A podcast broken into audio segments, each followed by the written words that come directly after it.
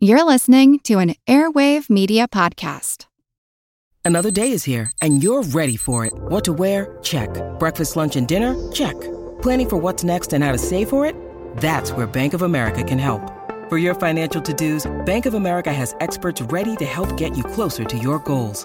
Get started at one of our local financial centers or 24-7 in our mobile banking app. Find a location near you at bankofamerica.com slash talk to us. What would you like the power to do? Mobile banking requires downloading the app and is only available for select devices. Message and data rates may apply. Bank of America and a member FDIC. Save big money on everything for your next project at Menards. Spring is here, making it the perfect time for outdoor projects. Suncast storage sheds are an excellent solution for protecting outdoor lawn and gardening tools. They're easy to assemble, and the all weather construction provides water resistance and UV protection. Save big on Suncast storage sheds. View our selection of Suncast products today in store and on Menards.com. Save big money at Menards.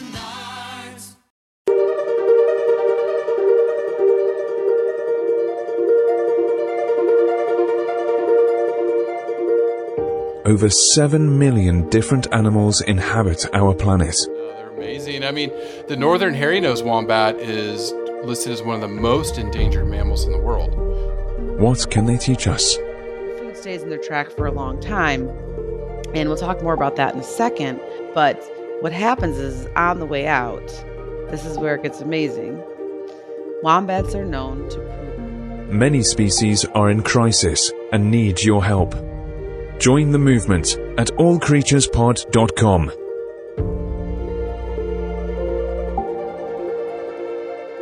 Welcome to the All Creatures Podcast. This is Chris. And I'm Angie. So we're going back down under again. We love Australia. We love their animals. We love their people, our friends, you know, Chantel and all of uh, uh, Chris and Tash and Pip loves Australia. I cannot wait to get over there once the borders open. But an amazing creature today, the wombat. Yes, Chris, the wombat. I don't know how it took us this long to cover the wombat because I've had more fun this week researching wombats and I've fallen in love. I think I just sent you a screenshot of a video I was watching of just how darling they are. It's like I knew about wombats because recently a couple of my friends sent me this article about wombats and their poop. So we're going to talk all about their unique poop. Yes, I knew it. I knew and they it. and, and it. all my friends know that I love nutrition and I love poop. I love what goes in and I love what goes out and Yeah. everything in between. So I knew about a wombat, but after this week, I realized I did not know about wombats. Nope. nope. Their behavior is so cool. I didn't realize there's three different species. So today we're going to talk about the common wombat, which is also known as the bear nose because it's that darling, yes, or the forest wombat. They're all kind of interchangeable. And then the southern hairy-nosed wombat and the northern hairy-nosed wombat, which is critically endangered. yeah. So we'll tell that story Yeah. today. Yes, and and learn about uh, and we'll talk all about the conservation efforts with the northern hairy-nosed uh, wombat. And it's it's a good positive story, so you're going to want to stay tuned for that. Uh, they're not out of the woods yet, but uh, it is it is somewhat of a feel good story. And just in general, all the behaviors, just the physiology. We're just talking about this cute, short-legged, fur-bellied. Chunky. Aussie marsupial. I mean, it's just it's like uh, uh, I think that of course the kangaroos and the koalas get a lot of the uh, get a lot of the media, rightfully so. Mhm, They're very mhm. unique, very fun creatures. I've been blessed enough to work with kangaroos, but now I'm wishing I would have worked with wombats. Mm-hmm. Mm-hmm. No, they're amazing. I mean, the northern hairy-nosed wombat is listed as one of the most endangered mammals in the world. So, you know, I know we did Sumatran rhinos a few weeks back, who also is one of the most endangered mammals in the world, but the, these wombats are right behind them. And I don't forget, I, always want to remember to shout out to Lee near Sydney. Lee, when I get over there, I'm definitely going to go out in the bush with you. I know you you told me a few years ago. Whenever you get to Australia, mate, I'm going to take you around. So I'm I'm going to take you up on that here pretty soon, hopefully in 2022. Just love Australia, our listeners. Thank you for all the support across the ditch from me and on the other side of the planet for Angie. But you know, we, we really appreciate you guys uh, following us and and reaching out and giving us recommendations on some of the coolest animals on earth that you have there. And yes, Chris, with all that being said, um, my ask this week for our listeners, our awesome fans, if you could please share this podcast with one or two family members or friends, uh, like us on social media, subscribe to our All Creatures Facebook group. We have a lot of fun conversations there. And just help Chris and I grow because we really need your help in getting the message out there. Growing this podcast is a great way for people to learn and fall in love with creatures like the wombat. I guarantee, regardless if you live in Australia or the United States or Canada or Mexico or anywhere where you might be listening, you are going to fall in love with a wombat and somebody else should. And people need to know that the northern hairy nosed wombat is critically endangered. Uh, and we need to help them because they're so cool. Oh, they're they're so adorable, and I just want to give a, a, a, quick shout out to Brianne, who left us a wonderful review on Facebook, and she's up in the Pennsylvania region, and I just thank you. It made my day. Again, those reviews on iTunes and anywhere else you can. It, it, it just it just drives us. So thank you so much, Brian, for the kind words. And at the end of this podcast, I'm going to give some some tips on if you run across a marsupial, unfortunately, that had been killed on the road, and how you may be able to help them. So stay tuned for that. So describing this thing, Angie, it, it's like a little furry tank. It's chunky, just, just darling. oh, I. Uh, it's like a short, stocky bear, uh, and but less dangerous looking, I suppose, because they they are they're these compact, robust animals with short, strong limbs, a short neck, very very compressed, but basically a round body that really they're really chunky, which I adore. I'm always a fan of an overly conditioned animal. And for me, Chris, the wombat's ears and nose really seal the deal for the cuteness. Uh, so, depending on which species it is that you're talking about, the common wombat is going to have more rounded ears, where the two species of the hairy nosed wombats have a little bit larger ears. But all the species have just beautiful fur that can either be sandy brown or gray, blackish in color with little flecks of white almost just really beautiful fur. And they all have these long, thick claws because they're very, very strong diggers. And I have a whole section about that and behavior because they do some really, really unique behaviors with their digging abilities and their burrowing abilities and it's just they're they're quite something they have they definitely have some uh, superpowers that i learned about this uh, this past week that no other animal or mammal on earth has and yes, they're just darling, and their noses are almost like a bear nose, especially the common or the bear nose wombat uh, is just really cute. And then the hairy nosed is darling as well, in my opinion, and just very, very prominent nose. And then they have uh, whiskers or vibrissae that, that come off the side uh, as a burrowing animal. And I'm not doing them justice. So we'll put some pictures up on our show notes, and I could watch them walk, waddle, around all day with their little stocky short legs. They just you just look at them and you're just like you want to cuddle with them, which I don't suggest doing, but well, it's funny you mentioned that because the picture I sent you was with an uh, an animal education expert, right, right. and they did have the wombat on their lap. And while it was on their lap, it actually laid on its back, uh-huh. where so its belly was showing, like kind of a submissive way that a dog would. And it's just like laying there happily and I know I'm not supposed to want to interact with wildlife, but I was like, I want that wombat on my lap right now, like yesterday. I, know, I have I not lived because I have not had a wombat on my lap, but I, I never will because I shouldn't because I don't Yeah. work with them, right? So, right, right. but yes, I it can't was wait. precious. I can't wait to get over there mhm. and, and, and see mhm. them. So these things, size wise, about 30 inches or 76 meters long. They're big. Yeah, yeah, they're big. And they can weigh, the common wombat can weigh up to 88 pounds or 40 kilograms. And the hairy nose, just a little bit less at 71 pounds or 32 kilograms. So not uh, small. they're not small at all. No, in fact, Yeah. Chris, they're the world's largest burrowing animal. Yeah. So, yeah, I mean, yeah. that's Australia always has all the records. So, I here's another one. I know. And know. they're actually the second largest marsupial Mhm, mhm. behind the Yeah. kangaroo, of course. Yeah, they're big. So, they are mhm, big, big, yes. big, big boys. and that's and why I, lo- I love big chunky. It just ah.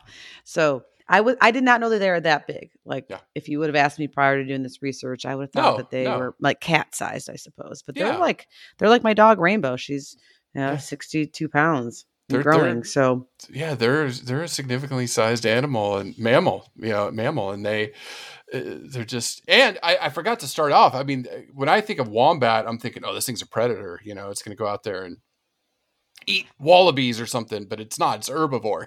so this thing, Oh, yes. And I don't know what's been missing in my life the past week, Chris, but I will forewarn everybody. And I'm sure we won't have time to go into my like eight slides based on their herbivore nutrition Yes, and yes. their, I have about five slides on just their GI or their uh, gastrointestinal Mhm. physiology. it's really unique. so I I don't know why that's the, like the rabbit hole I went down, even though I know a lot about it, but I was just still like, oh, I need to send this paper to so and so, and you sent me that paper as well. So, uh, but yes, they are they are just a, a cute little herbivore that's uh, eats grass and other fun things we'll talk about. Uh, and so, yeah, I yeah, they're cool. Okay, Angie, now talking about where these range. So let's start with the common wombat. This is southern and eastern Australia and then Tasmania. Mhm. So looking at their former range, I mean, they the, the commons went up to uh, you know all the way up the east coast, halfway up the east coast in Australia, so up to Queensland, New South Wales, that whole area, Sydney. Now their current range still, believe, near the Melbourne area. That's why I got to get down to Chantel and, and Dave and and and go out in the bush there because there's so many animals. I remember a couple years ago when I flew into Melbourne, I just wanted to run outside the airport and spend a couple days, but I had to get back to California. I, I just I, I got to go there. I've got to go there and see these animals. So that's kind of where they're at.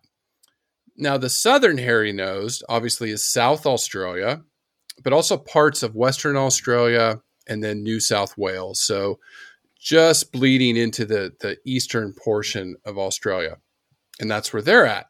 Now the northern hairy nosed wombat its former range was was pretty big, you know, in eastern Australia, where it was in Queensland down to New South Wales. Today, it, it it was the population was so reduced they were restricted to about 740 acres of the Epping National Forest in east central Queensland. Now, you mentioned earlier before we got started that they have reintroduced another population elsewhere in Australia. Yes, in 2009, a second colony of northern hairy-nosed wombats were established at the Richard Underwood National Refuge uh, in southern Queensland. So, still, still a small population though there. And the goal of this project, of course, is to not have all the northern hairy-nosed wombats in one area in case there is a fire or a disease or something like that. But Chris, just to add to the ranges you were talking about, it's very striking when you look at a map, and maybe we can put on our show notes about what their former range was and what their current range is. Not only for the northern hairy, but for all the species, is they are definitely much more reduced in their current areas where they live and more fragmented as well. I mean, these animals, Australia, and I'm going to get into some of the invasive species here in a second. These animals are so important to the biome. I mean, it, it's it's a burrow living species. They they are Mhm. prey species. We'll, we'll get into that. There, there's some really interesting behaviors that they have in physiology, but I mean, they're a herbivore. They're, these these wombats are important to Australia's ecosystem, right? Oh, yeah. First and foremost, Chris, wombats are what we call ecosystem engineers. So, as a burrow builder, which we'll talk a lot about when we get to behavior, they build burrows underground. And there was a study in 2015 that put camera traps on where. And there was a study in 2015 um, on an, an island in southern Australia that was looking at southern hairy nosed wombat behavior, and they put camera traps near their burrows. Well, lo and behold, they found over 11 other species using these burrows besides the southern hairy nosed wombat. Everything from different reptiles like sand skinks to fairy penguins, which I'm like, okay, I think I'm in love. Uh, Yes. Tell me more about the fairy penguins. But but yeah, just all different creatures using them, and it's thought that with the fire cycle that happens in Australia, of course, much more prevalent now due to climate change. If with with the reduction in wombats, reducing the burrows underground is potentially hindering other creatures that could seek refuge during a wildfire into these burrows.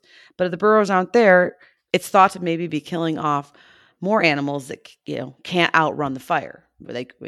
Historically they could have gone underground in wom- in wombat burrows, but now they're stuck. And so, just a true, true ecosystem engineer, and that's just talking about their burrowing habits. When we when we think about what they eat as herbivores, wombats have a huge effect on influencing how plants and vegetation grows in these environments. And they are a little bit they eat a lot of different foods, so they could potentially can be seed dispersers as well. But they're also selective in the different grasses that they eat and how they eat. And we'll talk a little bit about and we'll talk about that as we get into nutrition. And so they're really important for basically mowing down landscape and helping things grow and regrow. Uh, so just a really, really important ecosystem role that wombats play.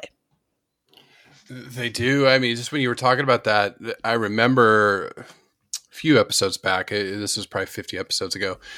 We were talking about the recovery of Australia's species, and they were finding some of these critically endangered animals emerging from burrows. Sure. You know, on I think it was Kangaroo Island, where that one just got almost completely wiped out, and uh, a few other places where you know animals emerge from those burrows. So uh, you can't discount that.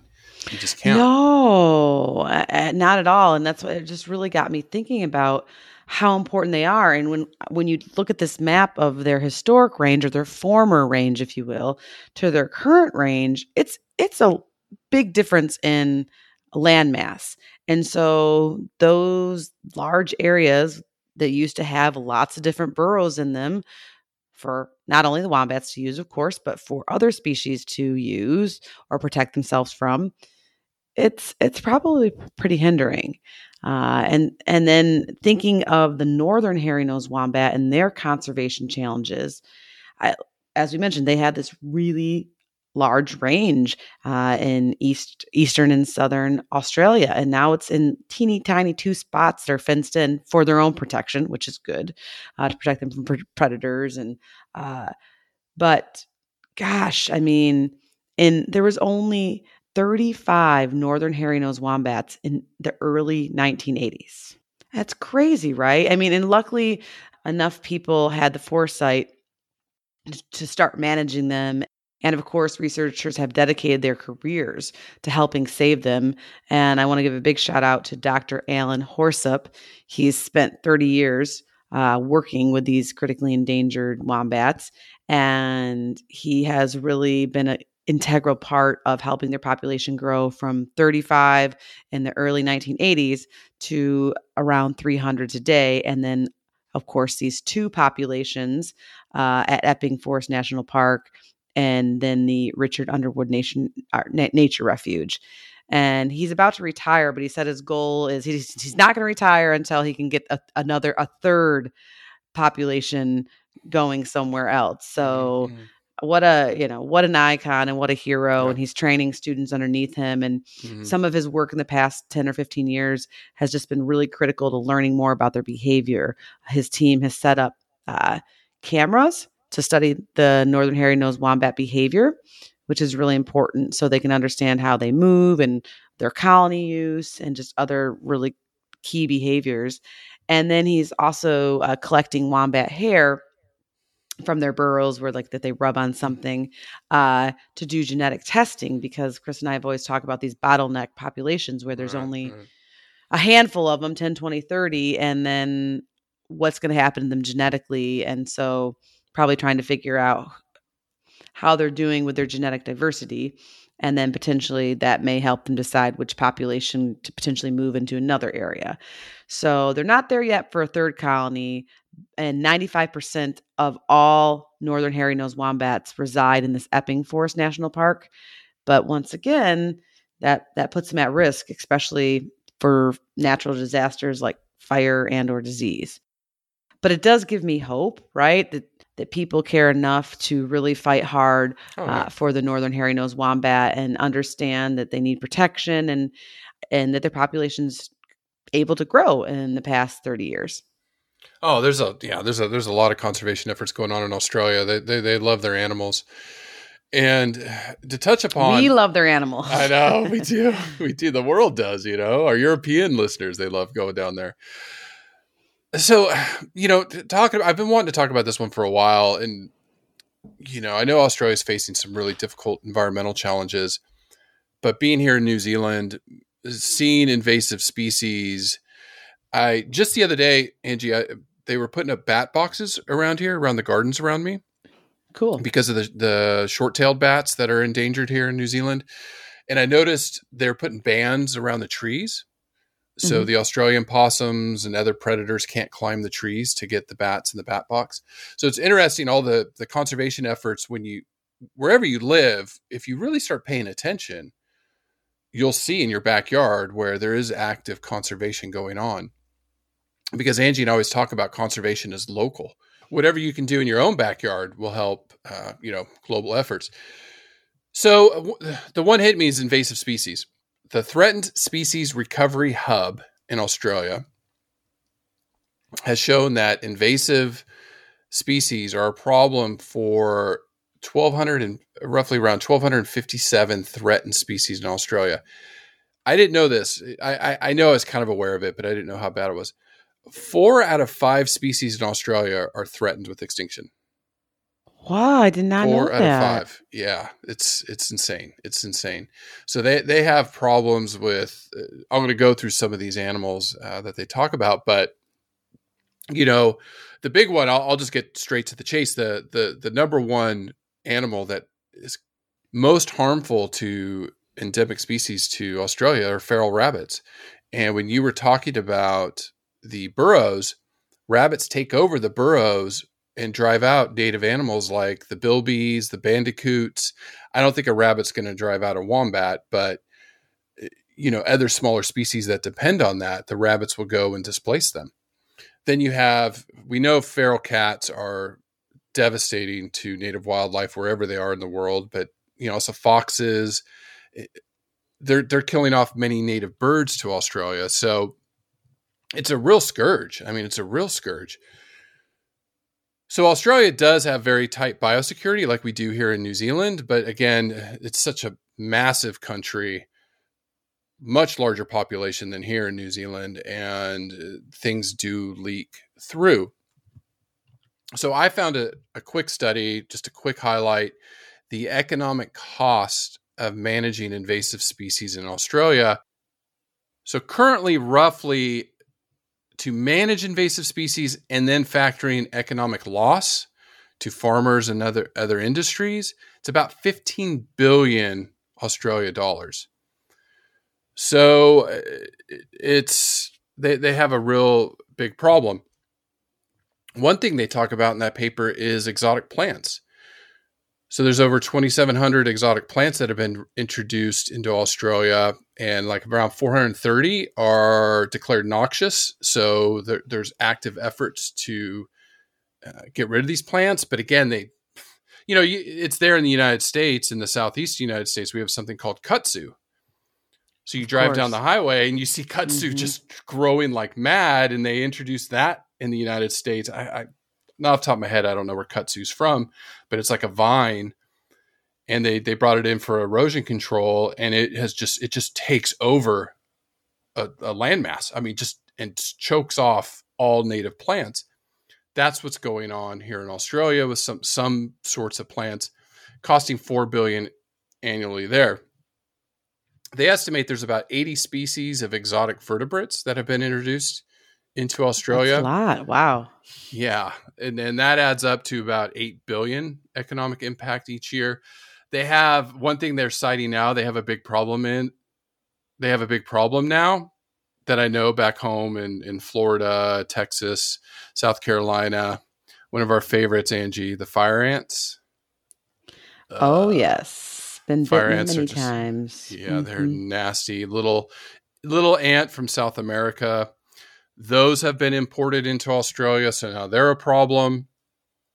So they have a lot of introduced species that are displacing native species.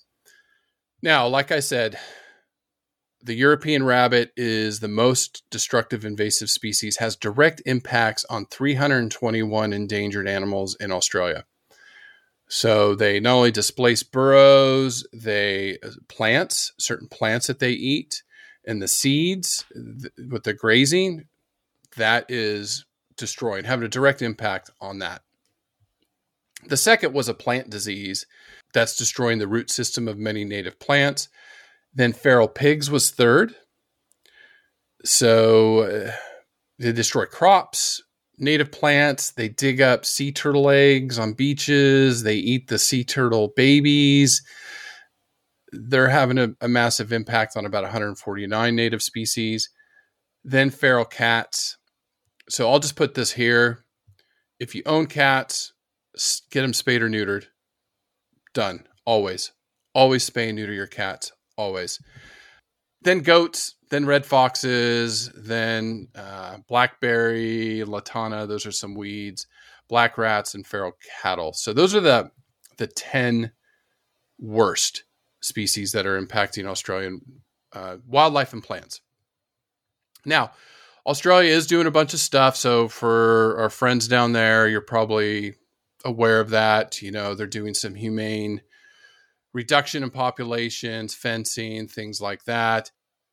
And currently, the best control right now is prevention. So when you do fly to Mhm. Australia or here in New Zealand, very strict border controls. I know when Angie and I talked about traveling to the Galapagos Islands, they have extreme control, insect control, and and, and things like that. So, um, but just something to be aware of, you know. And this is a phenomenon that affects Angie's backyard in Florida.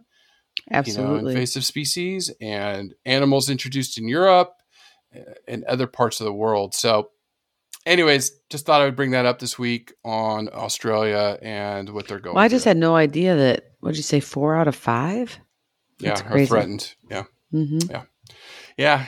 You know, it's like humans. We we we've had a major impact down there, and when we bring all these animals in, like you and I were laughing earlier, not laughing, but talking earlier about future podcasts, and you said, "Oh, I want to do pheasant." But I was just driving out and I saw this big, beautiful pheasant that had been introduced, you know, I don't know how many hundreds of years, hundred years ago to New Zealand for hunting and stuff. I saw California quail. I haven't, first time I saw California quail walking around. And I'm like, I, last time I saw him was out in the Mojave Desert. You're turning into such a bird nerd. I love it. Last night you text me and you're like, uh, "Have a good night. Uh, I'm going birding tomorrow." It's cute. That's funny. we don't, I don't have any lions to go count or elephants. I've got birds. I don't either. No, birds is great. It's an amazing, amazing pastime hobby for sure. It is. It is. Me and my little uh, New Zealand fantails. I just, uh, they're great. And then kingfishers. Well, and it gets you outside. It gets you hanging out with your boys. Gets you talking about science and nature, and uh, we've talked about it in the podcast before. But so many studies are supporting just being outside. It can help your immune system and your anxiety and all of these things. And then then you add walking around nature in it, looking for birds. Just it's very very good for you. What do you think I'm going to do when we're done? I'm going out for a walk to go That's count birds because right. I need to get my exercise. All right. Absolutely. All right, I would love to go out and count wombats or other species. Okay. I'm Jane Perlez, longtime foreign correspondent and former Beijing bureau chief for the New York Times.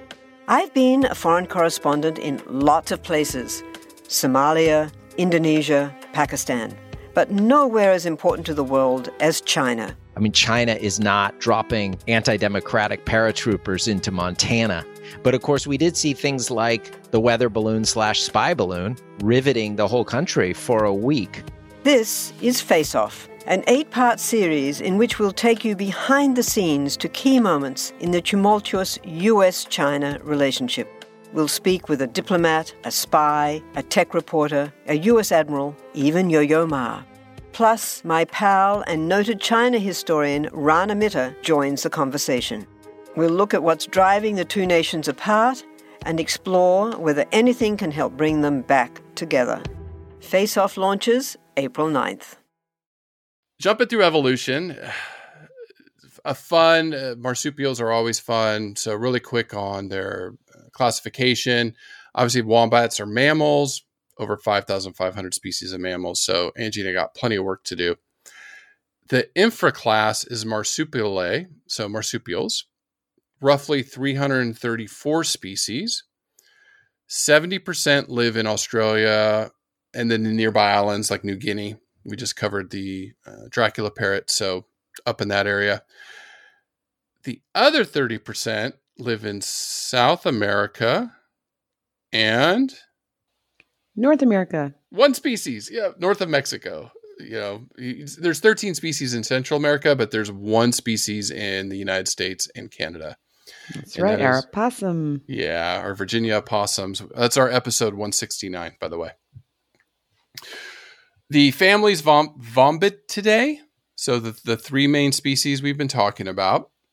The genus Vombatus is the common wombat, and Lassahornis, no, I'm not saying that right. Lasiorhinus is the northern and southern hairy nosed. So those are your three species. The commons have three subspecies, right? The Yes, for the common wombat or the bare nose or forest wombat. There's the mainland common wombat, the Tasmanian wombat, and their Flinders Island wombat, Mhm, which are subspecies of the common. Yeah, yeah. So three subspecies of them. Now, looking at I, it, just it, it amazes me. uh, Again, I get so dorky with the evolution, but you know, long time ago, there was Pangea, right? That was that large supercontinent, and then about 225 million years ago, it it, it, it broke apart into a northern continent called Laurasia, and then southern was Gondwana. And so each was like a ship with its own animals that kind of separated out. And marsupials evolved in what is North America today in Gondwana, right? And then they went from North America to South America to Antarctica over up into Australia even though Australia has almost all the marsupials, they, they started in North America so long ago. Now, Antarctica uh, became frozen about 35 million years ago. And that, that land bridge was broken up and then, then it was frozen. No animals left there. I imagine there's a lot of, there's just got to be a rich survey or uh, there's just got to be rich and abundant fossils there. I, I hope one day, like we can get somebody down there digging and finding some of these these ancient animals. But placental mammals never made it to Australia, you know, until the dingo came over later and and, and other species. But the you know the marsupials started all this journey in North America about 125 million years ago. From the very earliest, earliest mammals, they split off and then started this very unique way of raising young that Angie's going to touch upon again. Now, wombat specifically, a lot we don't know, roughly emerged 10 million years ago, you know, off uh, the marsupial family tree. Their closest relatives are actually koalas and then you'll go out and look at you know kangaroos and possums and yeah kangaroos and possums. The australian possums are their next closest relatives. The virginia opossum in north america we covered that. It split off like 75 million years ago a long time ago that family tree. So you know very distant relative there but again, we still don't have a lot of evolutionary data on wombats and the three subs and the three species, how, how that all formed. So, yeah, about 10 million years ago is when wombat like creatures started walking the earth. I had to cover this. yes. Diprotodon, the giant wombat. if you could guess how big, and I'll give you a hint. This is the largest marsupial that has ever lived. Hmm. Okay. They big. It's always bigger than I think. So, oh, let's see. It's not Uh, Brontosaurus big, but Right, right, right, right, right. Yeah, it can't be that big. Um, uh, like a uh, like a small horse or a pony. it's it, it Angie. It, it- this thing's like a, a, Rhino. polar bear. It's it's yes, it's almost hippo. rhino size. Let me- Hippo. Let me, let me send you a picture. That is awesome, Chris. Uh, definitely like Hippo bigger than a hippo, smaller than Yeah, a rhino. yeah. All right. so, Amazing.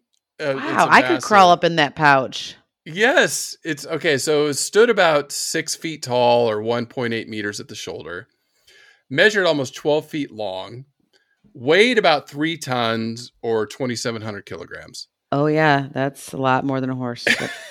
thing is massive, massive, massive wombat. I love it. We still need somebody to make this movie with these giant, giant mammals. Creatures. I love it. Oh yeah, I took my kids to the Natural History Museum this past weekend, and some and some of our friends because they hadn't been. Some of our neighbor friends, and uh, of course, I'm the dork that's like, "Look at the giant sloth bear and the giant armadillo!" Like, I mean, it's, the- its back is as big as the table. It's just incredible. Yeah, they're massive. So fun. They're massive. I, I So had to fun. cover that one. I just, oh, I had to. It was, it was amazing. All right, Angie, we got to get going to this poop thing and, and, and some of the physiology. It- Oh yeah, bring on the poop for All right, sure. let me let me get through some of these these quick facts. Facts. Live about five to fifteen years in the wild, over twenty years under human care. Here's something I found very interesting about them. You look at them and you're like, okay, they kind of they bebop around the ground. They're fast. They're they can book Right. it. Yeah. Yes. Yes, they are really fast for short speeds. And so up over 40 kilometers per hour over a short distance of about 150 meters. Yeah, So, so- 40 kilometers hour, that's pretty fast. Yeah, twenty five miles per hour. Well, there's only Mm-mm. one human on Earth that can in a sprint, and that's Usain Bolt. So Exactly. So, but yeah, faster than most people or everybody except for one. So, but for only a really short distance, and and I mean, I guess Usain Bolt's the same way, right? Like he's not a distance runner. So, uh, researchers think that they may have developed this speed eh, to basically hide from predators because they have burrows all around the areas where they're grazing, and so if they hear something scary or see or smell something scary, they book it and run to their closest burrow. Mhm. And so they can just have these great bursts of speeds and hopefully they make it. If they don't, after about 150 meters, they fizzle out. Yeah, it's like me. Sprint. I don't think I can make it that far, actually. Yeah, I'm pretty far. totally I'm I'm endurance. I'm the exact Yeah. opposite. I won't dork about about muscle physiology too much, but I must have a lot of the slow twitch fibers. so I'm more me I'm more yeah. endurance and Yeah. I don't have that sprinting speed. that sprint speed. But well, they don't. But I love it because they don't look like an athlete. No, you know what I mean? No, no, they're they're they're just they're chunky little monkeys that are just walking on the Mhm. ground. Here's some other cool stuff. Okay, poor eyesight, good sense of smell, hmm but can jump. Did you see that? A meter. They Mm-mm. can jump over meter high fences. So three. Wow. Okay. feet. I need to see that to believe it, but I love I love the visual it's giving me. Yeah, you look at the pictures of these things, you don't think they can run that fast. They can jump this that high, but they, they can. They can. They will surprise you. It's kind of like the drop bears in Australia. You know, you got to watch out for them walking into trees.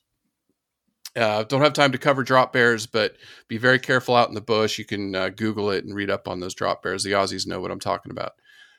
Now, here's something I had to had to bring up, and I, I, I ran across it and I started laughing. A group of wombats is called what? Did you see that? Well, yeah, Chris, a colony, which makes sense. Right. Uh, also a mob, but a Or- wisdom as well. wisdom of wombats. I saw that. I was like, oh my god, I got to bring that up. I got That might be up. the title of this Yeah. uh, this episode. It's so Yeah, cute. Yeah, yeah, yeah.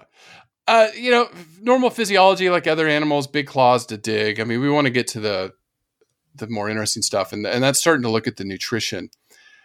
So to start this off, very surprising. uh, This is very rare among marsupials, but they have teeth like rodents that continually grow. I can't think of an, another species. I mean, I know sharks replace teeth, and other animals do that. No, it must be. Yeah, it must be this convergent evolution because Yeah, it, yeah. it reminds yeah it reminds me of like a nutria or a giant rodent, but they're nowhere near the rodent family. So it's just really incredible. Yeah, because they have very, you know, pronounced incisor teeth that are very Mhm. much like beavers or rodents, and they gnaw on bark and vegetation, but it continuously grows. I was just like, whoa. Now, talking about what they eat and- getting into this poop that they're famous for, physiology driven, they have what, very slow metabolisms, takes a long time to digest.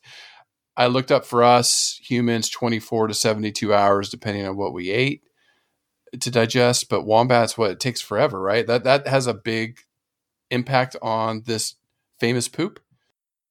Well, yeah, they're able to draw a lot of nutrients from the food that they eat, which is pretty common with herbivores, right? If you think of an animal that eats an all grass diet, it's like, well, how do they get fat? And there is fat in grasses and plants, uh, but a lot of their energy comes from their fiber digestion because they're able to get things from the cellulose and the fiber that us humans are not necessarily. And so the food stays in their track for a long time. And we'll talk more about that in a second. Uh, but what happens is on the way out, this is where it gets amazing. Wombats are known to poop cubes. And by cubes, I mean like Rubik's Cube cubes, right? They're So- cubes. They're cubes. their their scat is cube shaped, where any other animal you can think of that's a mammal and an herbivore is going to have some type of round or oval or uh, compressed poop or loose poop. I mean, just there's just the cubes is just incredible. And so with this cube shaped feces, researchers have long thought that there's two reasons why they evolved to do this is number one, it acts as a territorial marker, which isn't super uncommon for other species. But with the cube shaped feces, and they, they poop a lot throughout the day. I mean, they poop anywhere between 80 to 100 little cubes of feces uh, in a single night. But these cubes can be stacked on top of each other and they don't roll away. And so, depending on the rocky terrain that the uh, wombat will build their burrows in, they can kind of stack these cube feces around or near their burrow to message to intruders or other wombats of like, "Hey, this is my home," and they'll they'll stack on top of each other and they won't roll down the hill. And with that being said, too, these cube poops that can stick around and not roll away can also be a, a signal of attraction for mate as well. And so that's why researchers speculate that they have evolved this unique physiology. But what I found was super interesting, and you might want to like hold on to your seat or set your drink down if you're driving. But not only is the feces cube shaped, but wombat feces are among the driest recorded feces that any mammal produces. Mhm. So it just kind of makes me go, ouch, right? Because squares have squares have corners, right? I mean, Lots of fiber. Yeah. Okay. lots of fiber.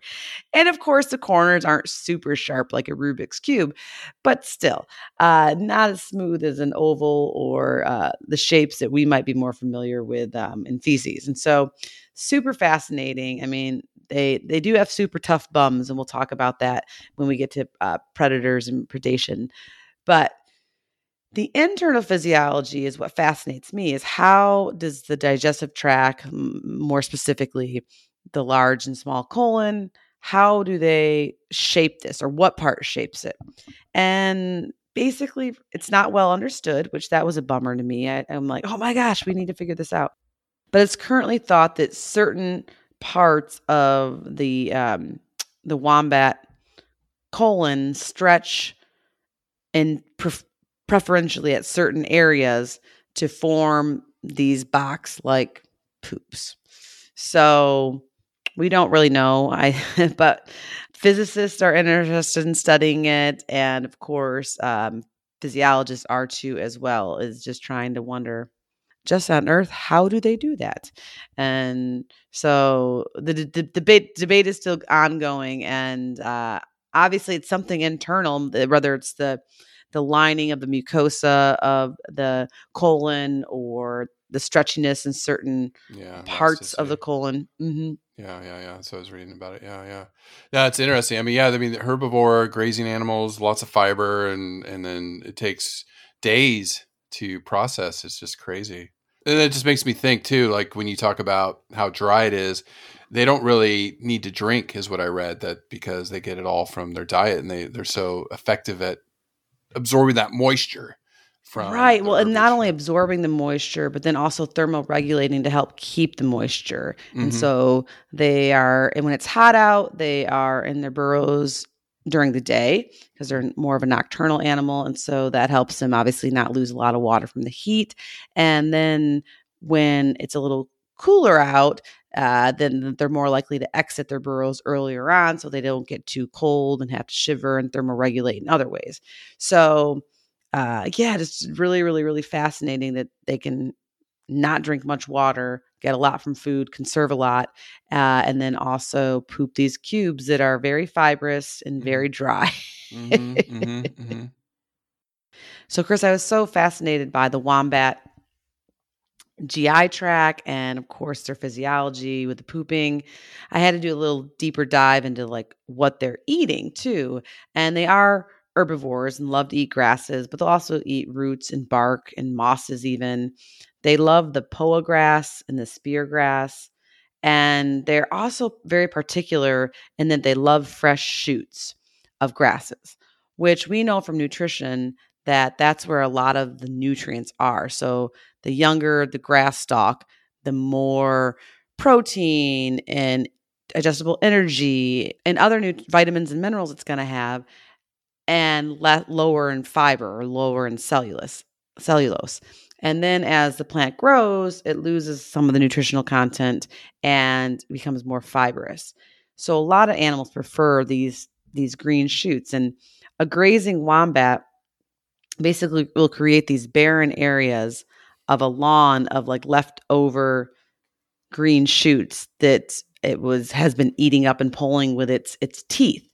And then we should have mentioned probably earlier that wombats have this split upper lip that allows them to select food and pick which shoots they want to eat um, by putting their front incisors really close to the ground and getting the the tiniest little green shoot that has Yeah. very very has a lot has a lot of nutrients in it Mhm, mhm. and also more moisture, right? Uh, because it's a little bit lower in fiber.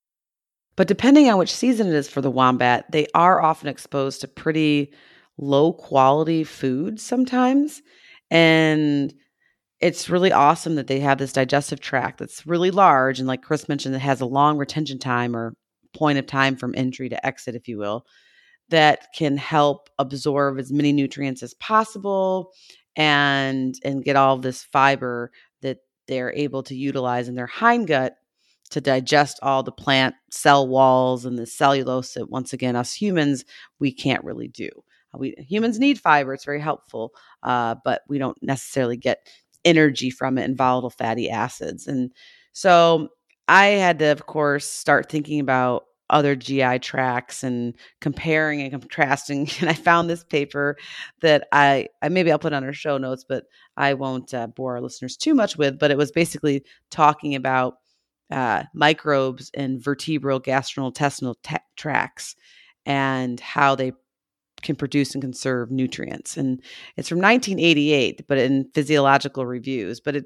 it was a good reminder to me that some of the classic work that was done, even if it is 20, 30 years old, 40 years old, even, uh, still can teach a lot. And some of this, these really cool comparative papers where they just they have all the major mammals and their and reptiles uh, and amphibians and birds and are basically I have drawings of their gastrointestinal tract to show the different lengths and sizes of the different GI tracts.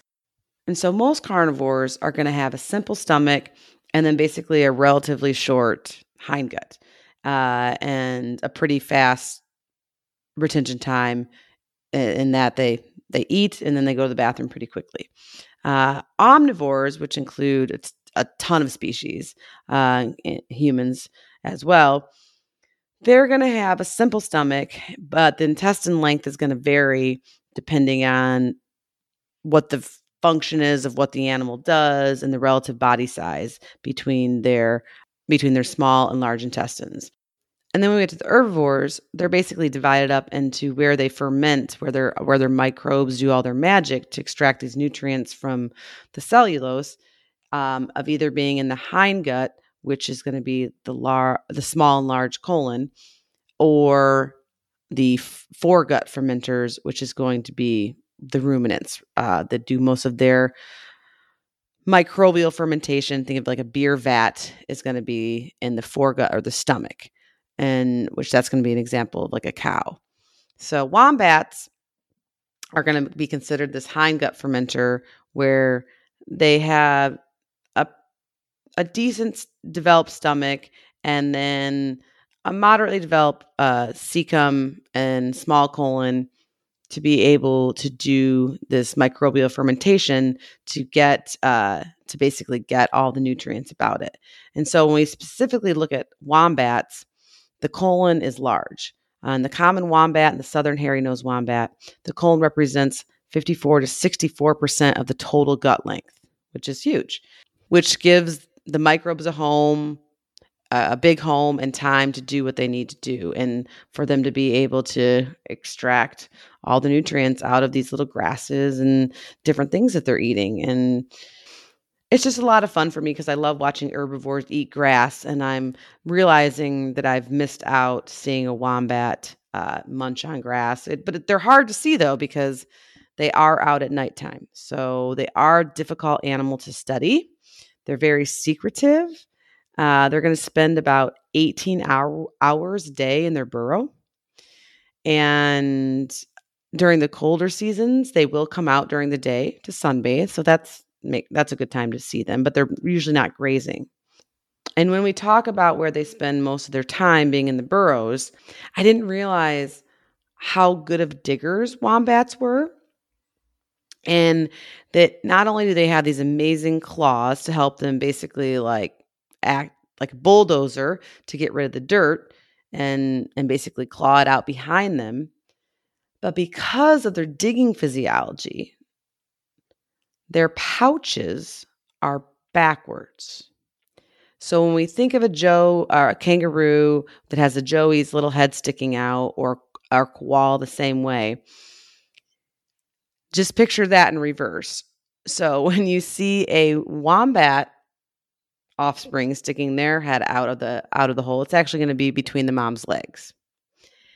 And researchers hypothesize that it's because they're digging dirt all the time and it would not be a good idea to dig a whole bunch of dirt into your pouch where you have a newborn right yeah suck growing and you know suckling on your teat and growing and so i mean just what form and function just brilliant physiology i mean just just well, so cool the the one that got me the most you know not only was their digestive physiology which again the, the square poop. That's what they're known for. Like people like, oh my goodness, wombats. Is when they talk about their defense mechanism uh, lead up to it. So they, they don't have many natural predators. The the one is the Tasmanian devil. So uh, on Tasmania, they they will eat wombats. Now Tasmanian devils are being reintroduced in the mainland of Australia. So uh, that's one species that that goes after them. They can be eaten by dingoes, you know, foxes, eagles, wild dogs. But their defense of this rump, I was like, what? So they have very, like you, you said, very tough rumps. And it's what mostly made of cartilage? Yeah, and it's sloped in a way too that it uh it's it's very uh has a has a pitch to it um, which makes it hard for predators to like grab onto. Even though they are a chunky creature, they curve down almost like a nutria or something. They're um, from their hip downward, it, it curves. And yeah, they have this th- th- thick skin and, of course, fur. And basically, what they will do is they sprint 40 kilometers per hour and run to their burrow away from a dingo, let's say.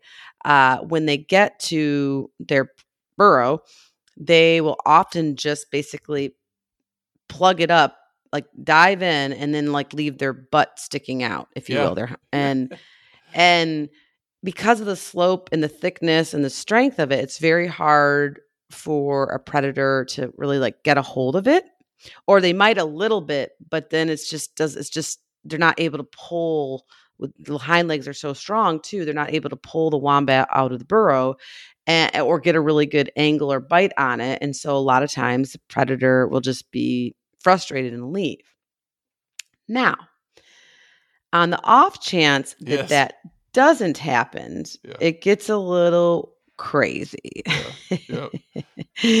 In that, what will happen is as the wombat is blocking up the hole with its hind end, it might actually decide to do a different maneuver where it will lay down a bit.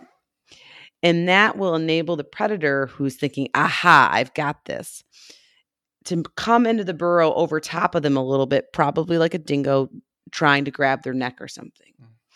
And so, as that predator comes over top to grab onto their shoulder or uh, their throat or whatever, the wombat will basically stand back up and use their strong legs to crush the head of the predator Yes. against the top side of the burrow. Yeah. Yeah. And so they basically squash predator skulls with their strong bumps. And that's the cliff notes. And that is real. And I think they're the only mammal that's known to do that. I challenge somebody to please send us an email to let me know if there's another mammal that exhibits this behavior Yep. of skull crushing your predator, the predator in a burrow. Um, just incredible.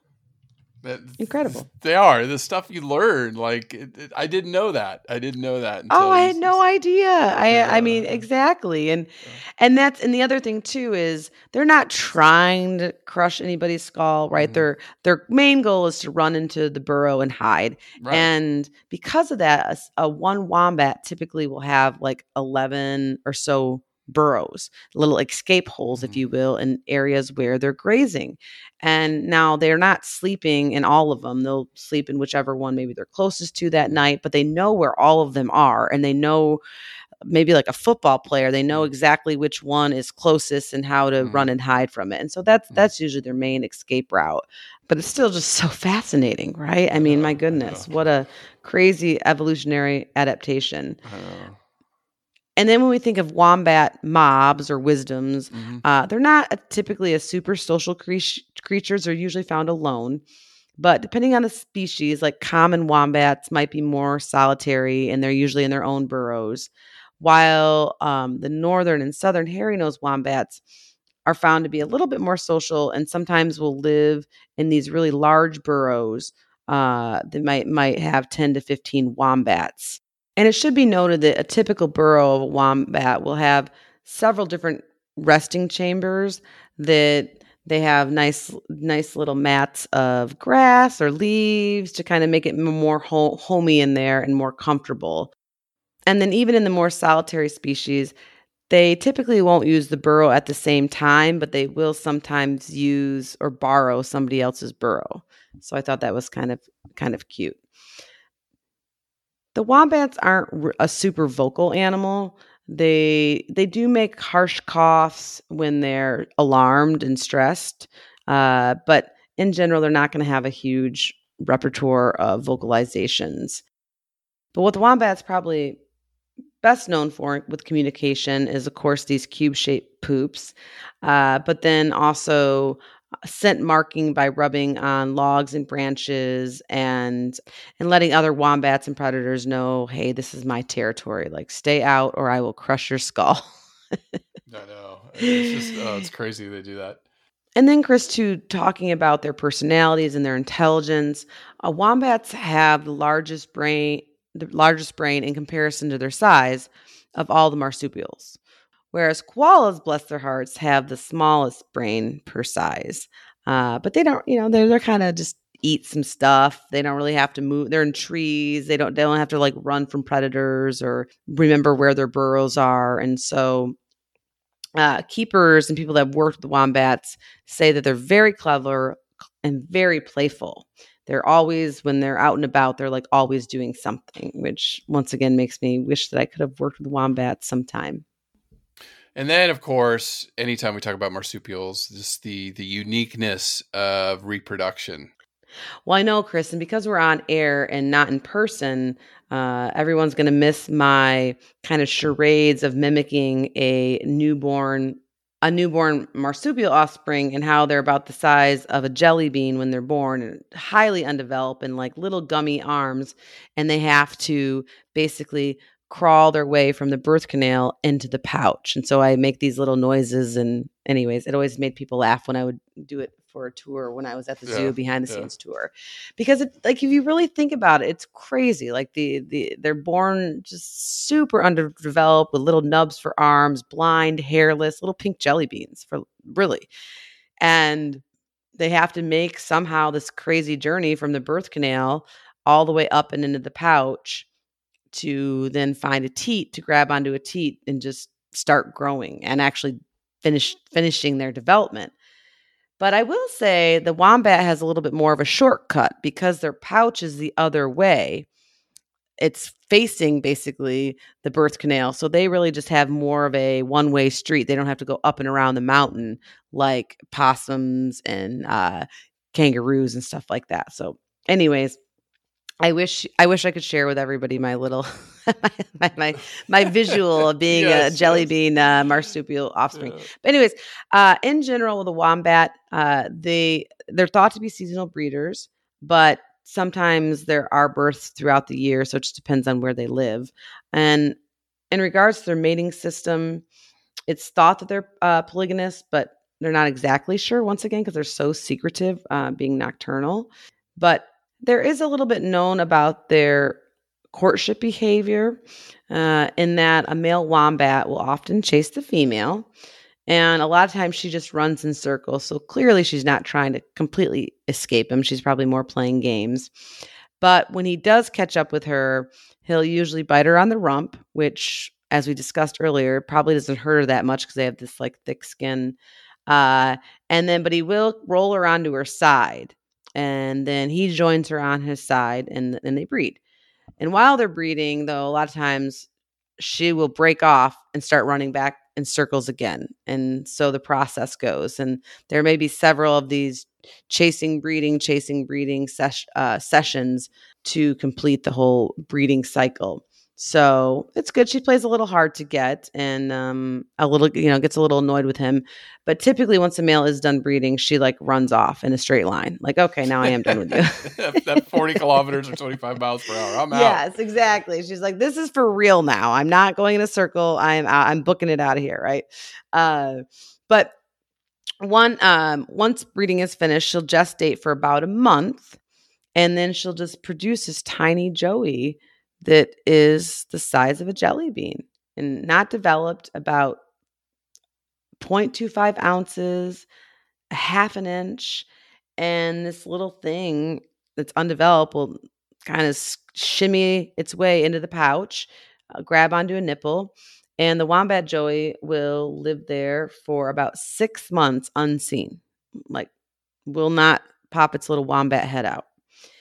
And Chris, what I found really fascinating with wombat joeys is that they don't wean until they're like 12 to 15 months of age. So they're still hopping back in that pouch hmm to nurse, which is just crazy. I mean, that's like that's some serious commitment. I, I, I mean, I have an eight month old that I carry around for ten minutes, and I'm like, John, can you, this thing is heavy. Yeah. Can you yeah, yeah. please take him for a second? Right. And so, yeah, I mean, they're on and off like, and I don't know when it's 12 months old if they're actually carrying carrying it around, but it's going in for little drinks and stuff like that. And then, and then the juvenile wombat will stay with the mama wombat until it's about 18 to 20 months of age, almost two years. So when we talk about generation interval in trying to get up the numbers of the northern hairy nosed wombat, it's going to take time because male and female wombats don't mature until they're about two years old. And then the female wombat is only going to have produce a joey like every other year. So it's not going to be as prolific when as when we think about kangaroos. That kangaroo pretty much has I I always say the story that she has like three offspring at once. She has uh, one that's um she's gestating, one in her pouch nursing, and then one on the ground following her around. And they're just, I mean, they're they're like the Australian rabbits. They just breed and breed and breed and breed. Uh, it's not like that at all with wombats. So it's really important to keep an eye on their conservation because they're just not a really pro- they're not really prolific and the mother wombat really takes her time i suppose maybe teaching the juvenile wombat how to dig and burrows and how to find food and how to run from predators and how to uh, crush their skulls. I mean yeah, yeah correctly. so eh, yeah it's just really fascinating. I had i had no idea.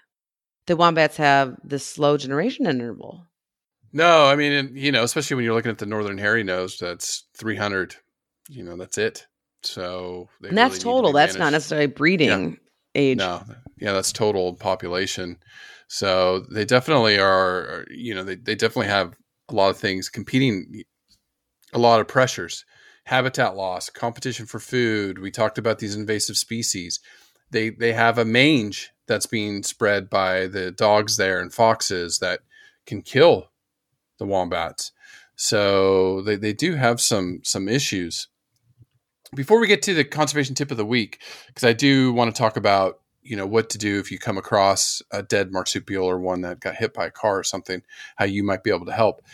What organizations out there fighting for wombats? Oh, yes, Chris. I got to give a big shout out to the Wombat Foundation that can be found at wombatfoundation.com.au. It's a brilliant group that is a nonprofit, and they're basically fighting for the plight of the northern hairy nosed wombat. Their overarching goal is to save them from extinction. And the Wombat Foundation does this by funding research to learn more about wombats and how to conserve them. And they also help bring the community together, help educate the community about wombats and why care.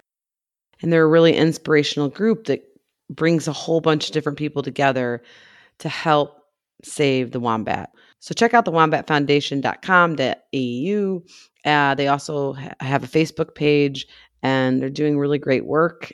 So definitely give them a like, a follow, and obviously, if you can help them out financially, uh, that would be awesome. And hopefully, uh, at the end of this month, Chris and I can help them out financially through our Patreon support. Mm-hmm. Yeah, for sure, for sure. Now, I have to give credit to Chantel over in Australia. She was texting me saying you should really talk about this, and and I was like, yes, yes, and that is, uh, you know, checking pouches of roadkill, and uh, there is a way to do this. And Angie, this goes back to when I was doing wildlife rehab back in South Carolina, and for possums. So you you you know, if a possum got hit by a car on the side of the road you know, I'd carry plastic gloves um, and I'd carry a box and towels. And if you'd find little baby possums, you can stick them in that box with towels, call Wildlife Rehab Center, and get those possums placed. So that's how the, we got our possums. Like I never physically checked the possum myself, but we were prepared to do it if we ran across one on the road. So there is a, a, a good pouch checking guide, and, and I'm going to post this on our show notes when we get the Wombat page up by Wildlife Victoria. But it gives you uh, how you should go about doing this because what you're doing is first checking to see if if mom's if it's a male or female and if it's still alive or not and there's people you can call gives you a bunch of numbers in australia and, and in the united states or south america or central america there's probably some rehab centers where you're at. But if it's injured, you don't want to help it. You want to call out the experts to come and, and help that animal. But if it's dead, so this guide will will talk to you through about how to check if they're alive or not. But if it's dead, you can search the pouch for babies. in hopes of trying to save that baby. And one of the first things I will say, if you ever do this, and, and in the guide they talk about is drag the animal off the road because you need to be safe, right? We we don't want you to get hurt while you do this. But if you if you can tell if it's a female or male, a male's going to have testes. The females are, have pouches. Male marsupials do not have pouches. This kit is pretty intense, but you know it, it's got let me see pillowcases, gloves, plastic gloves, hand sanitizer, a torch or flashlight, scissors, um, things that you might need in this kit. And so what they say is, you know, check to see if the animal's alive. If it is, if it isn't, drag it off the road. Locate the pouch. You can use gloves. Open the pouch. Look for babies. They said use a pillow or towel nearby in case there is a joey or a, a, baby that can escape in there that you can maybe catch. Um, but again, don't endanger your safety while you do this. You can open the pouch, and then it talks about hairless joeys. What they would want you to do is make sure the mom's dead. If she is, to, to use your scissors and cut the teat. Don't pull the joey off the teat, but cut the teat. And then you can wrap that joey up and then put them in a box. So make sure they're warm if it's furred, you know, then you can just slowly pull the joey out, and in the picture they actually have a baby wombat that they're they're pulling out of of the pouch, and then you would want to, you know, either put them in in the bag or the box wrapped in towels so they're warm, and then call your uh, local wildlife rehab center. This one's Victoria, Australia. So that that's the quick of it. So uh, what I always had was again towels, a box plastic gloves. Uh, I didn't even think of scissors, but you should I should have included scissors in there.